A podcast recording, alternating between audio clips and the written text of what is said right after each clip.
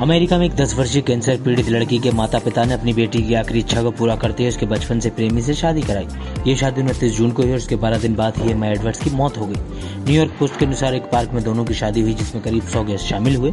दरअसल एम्मा अप्रैल 2022 में lymphoblastic leukaemia से पीड़ित पाई गई और डॉक्टरों ने उसे कुछ ही दिनों का समय दिया।